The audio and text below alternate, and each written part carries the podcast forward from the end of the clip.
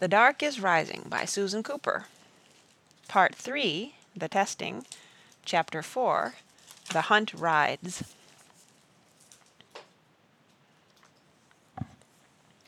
Come, Merriman said. We must lose no more time.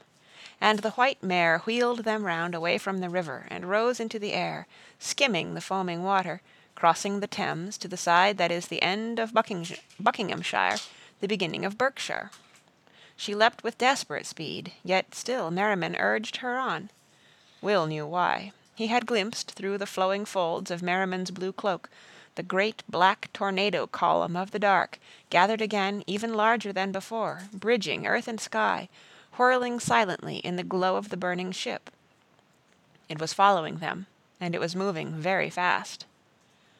A wind came up out of the east and lashed at them. The cloak blew, for- blew forward round Will, enfolding him, as if he and Merriman were shut in a great blue tent. This is the peak of it all, Merriman shouted into his ear, shouting his loudest, but still scarcely to be heard over the rising howl of the wind. You have the six signs, but they are not yet joined. If the dark can take you now, they take all that they need to rise to power. Now they will try hardest of all.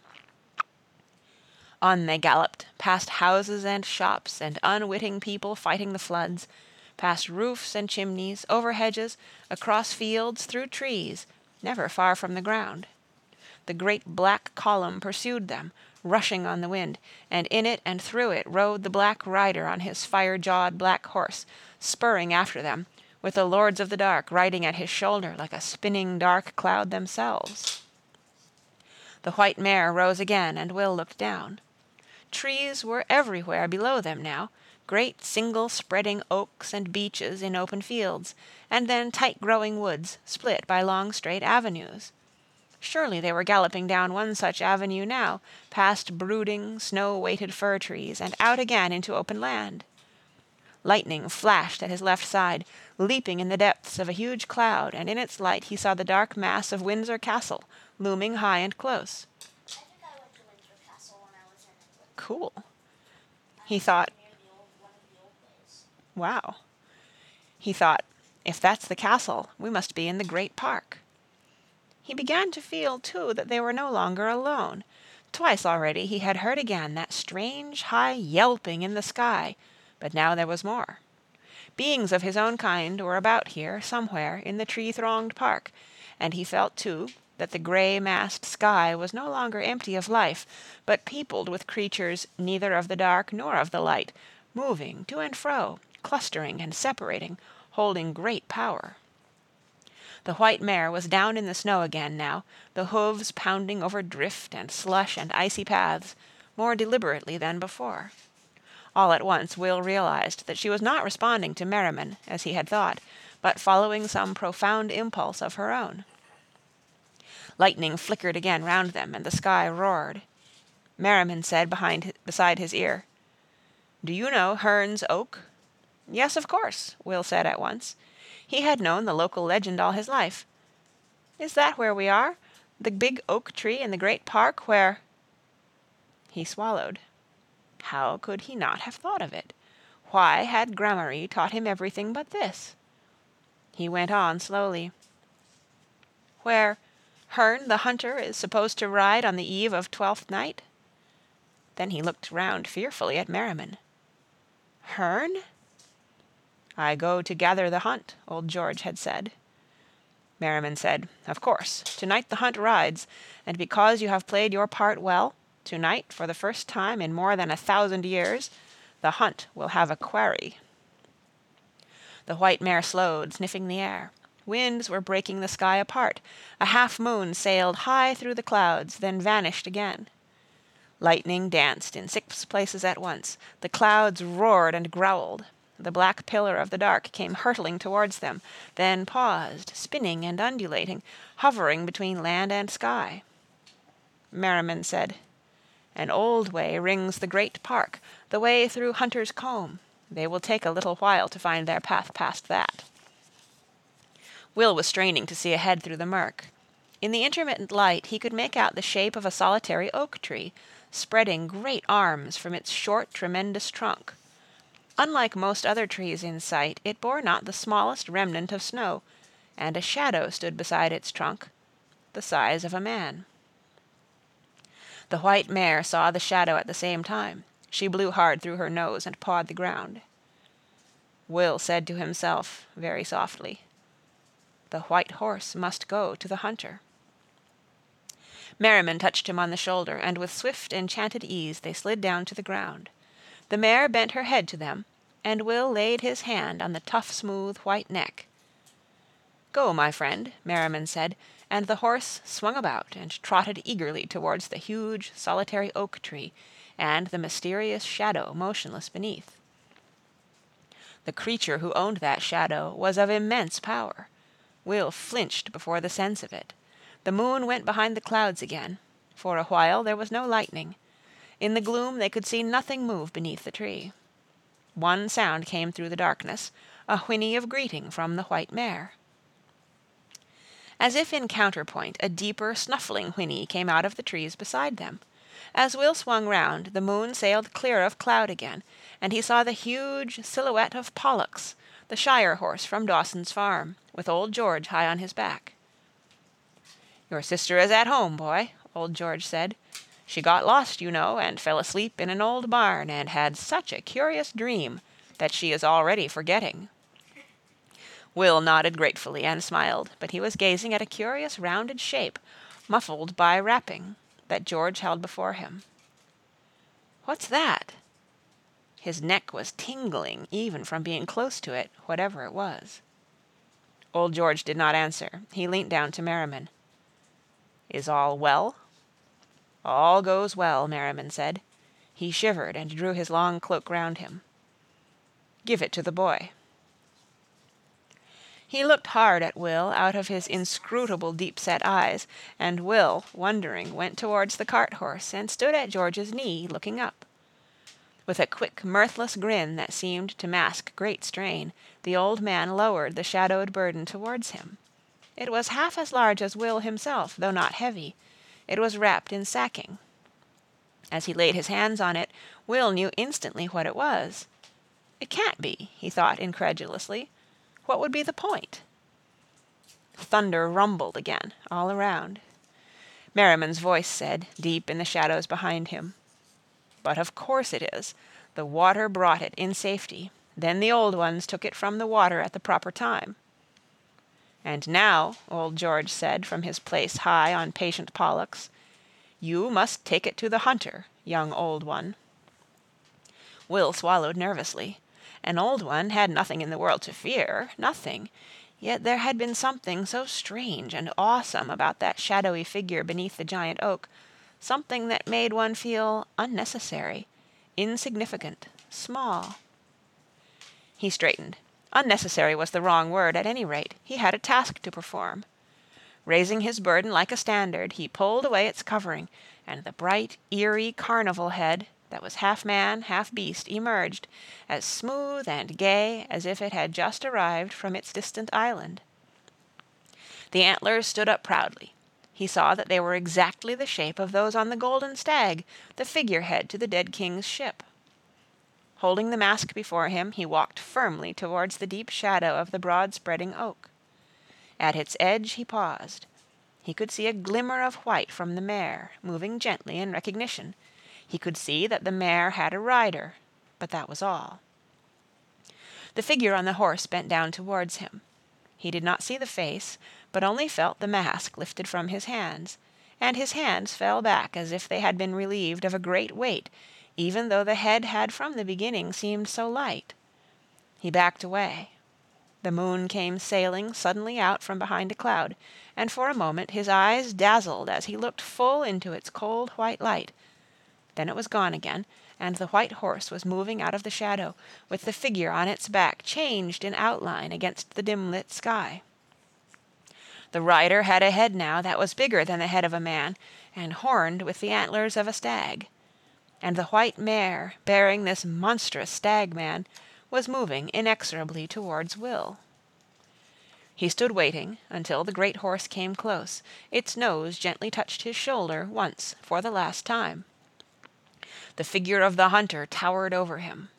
The moonlight now glimmered clear on his head, and Will found himself gazing up into strange tawny eyes, yellow gold, unfathomable, like the eyes of some huge bird. He gazed into the hunter's eyes, and he heard in the sky that strange high yelping begin again. With the difficulty of escaping an enchantment, he dragged his gaze aside to look properly at the head, the great horned mask that he had given the hunter to put on. But the head was real. The golden eyes blinked, feather-fringed and round, with the deliberate blink of an owl's strong eyelids. The man's face in which they were set was turned full on Will, and the firm carved mouth above the soft beard parted in a quick smile. That mouth troubled Will. It was not the mouth of an old one. It could smile in friendship, but there were other lines round it as well. Where Merriman's face was marked with lines of sadness and anger, the hunter's told instead of cruelty and a pitiless impulse to revenge. Indeed, he was half beast. The dark branches of Herne's antlers curved up over Will, the moonlight glinting on their velvety sheen, and the hunter laughed softly. He looked down at Will out of his yellow eyes, in the face that was no longer a mask, but living, and he spoke in a voice like a tenor bell. The signs, old one, he said. Show me the signs. Without taking his eyes from the towering figure, Will fumbled with his buckle and held the six-quartered circles high in the moonlight. The hunter looked at them and bent his head. When he raised it again, slowly, the soft voice was half singing, half chanting words that Will had heard before. When the dark comes rising, Six shall turn it back, three from the circle, three from the track. Wood, bronze, iron, water, fire, stone. Five will return, and one go alone. Iron for the birthday, bronze carried long, wood from the burning, stone out of song. Fire in the candle ring, water from the thaw, six signs the circle, and the Grail gone before. But he too did not end where Will expected him to. He went on. Fire on the mountain shall find the harp of gold, played to wake the sleepers, oldest of the old.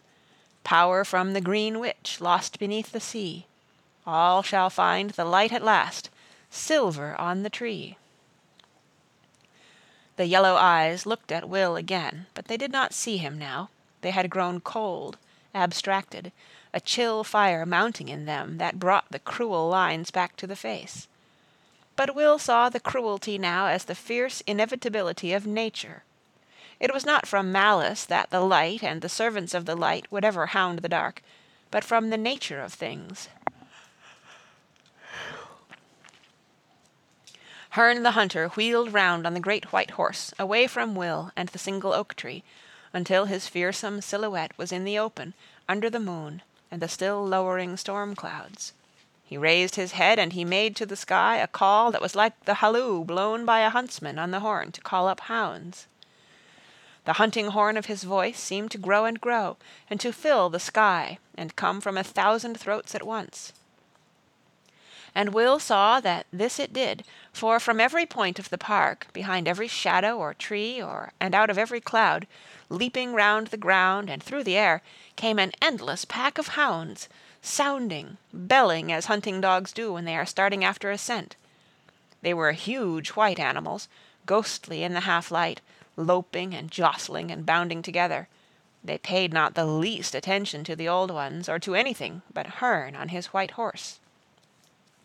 Their ears were red, their eyes were red, they were ugly creatures. Will drew back involuntarily as they passed, and one great silvery dog broke stride to glance at him with as casual a curiosity as if he had been a fallen branch.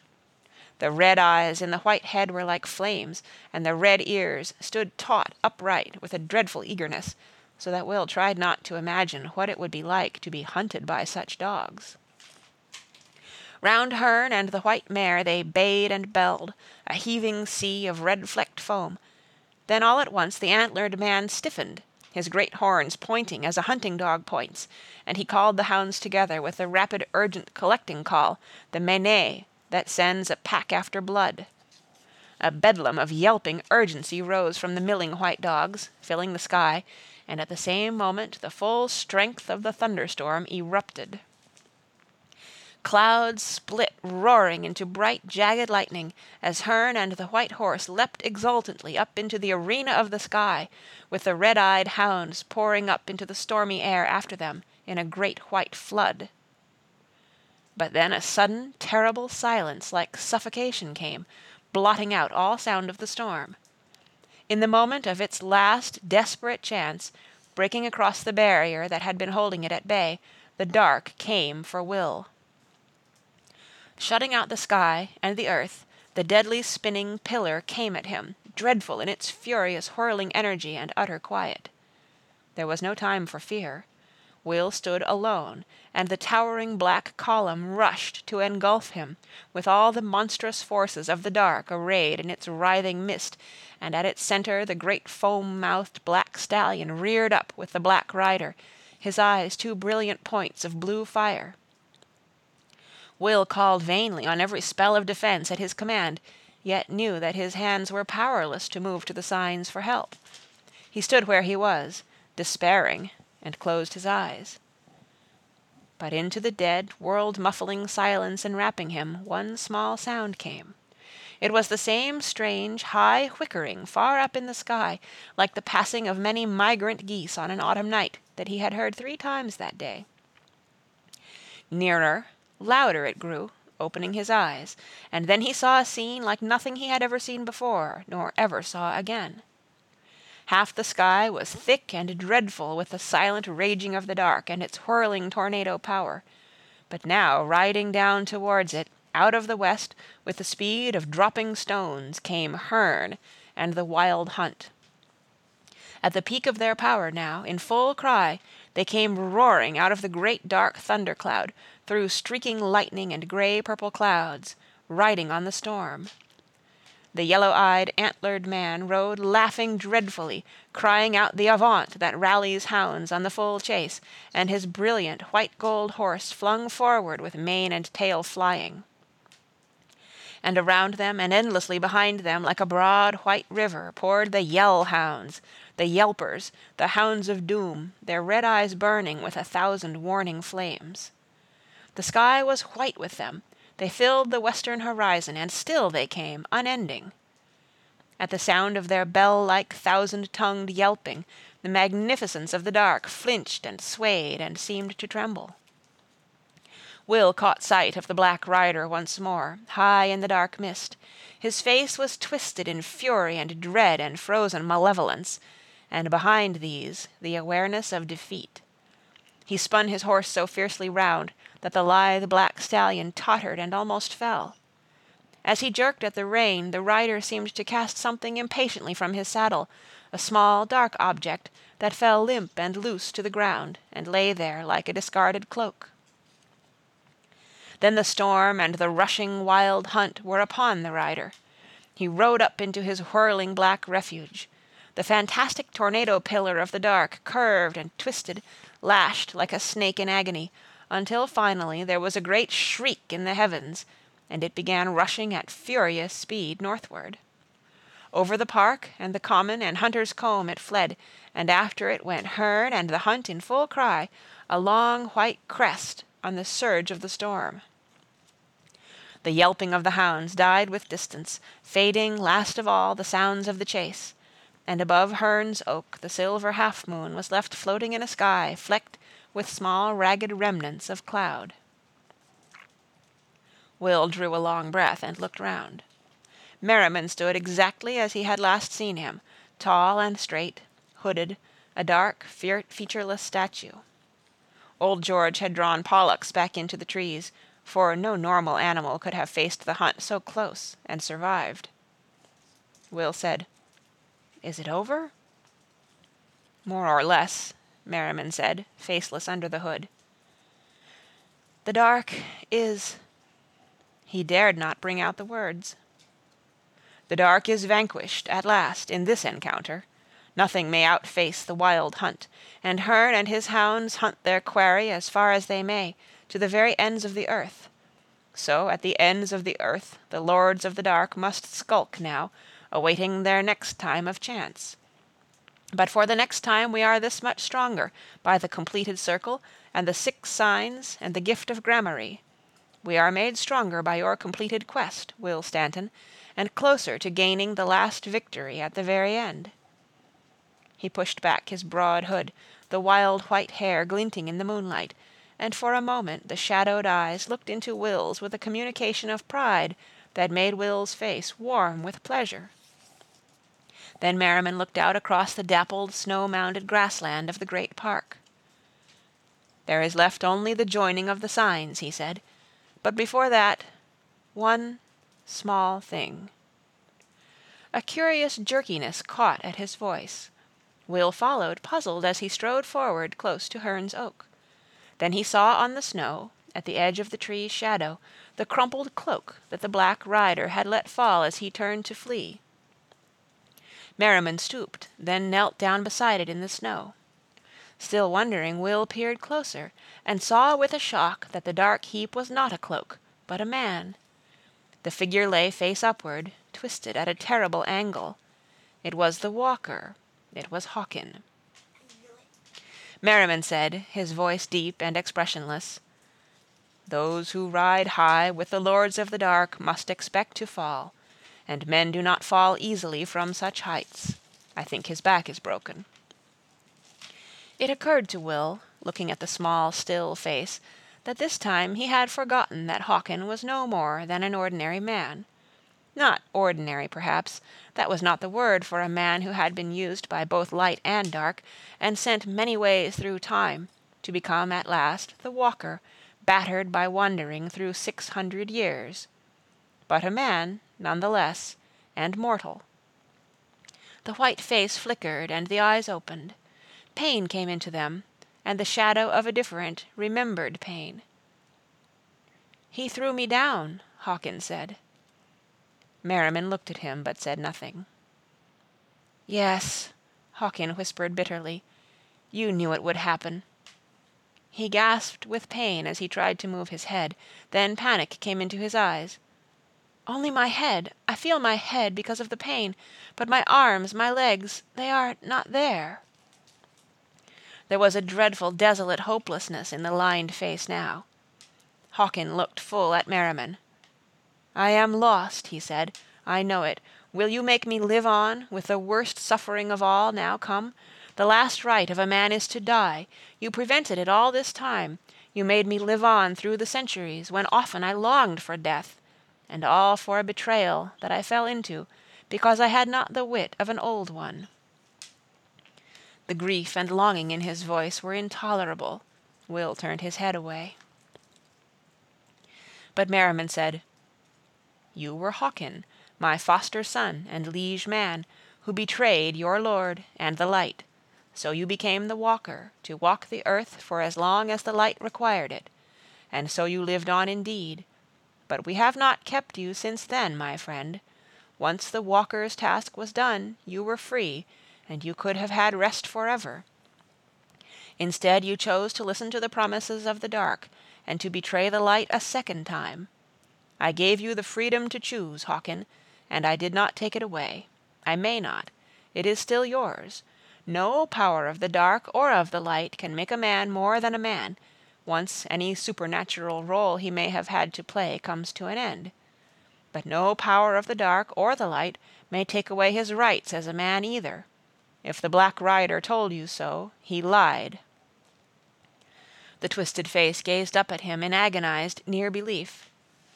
I may have rest? There can be an end, and rest if I choose? All your choices have been your own, said Merriman sadly. Hawkin nodded his head.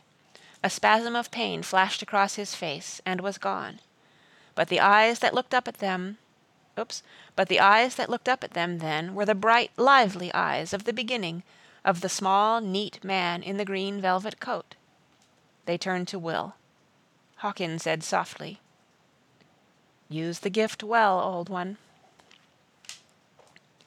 Then he looked back at Merriman, a long, unfathomable private look and he said almost inaudibly: "Master."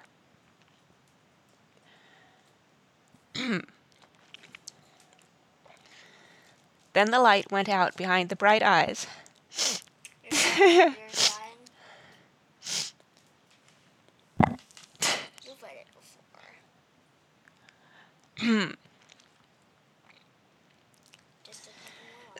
okay then the light went out behind the bright eyes, and there was no longer anyone there. Sorry. End of the chapter.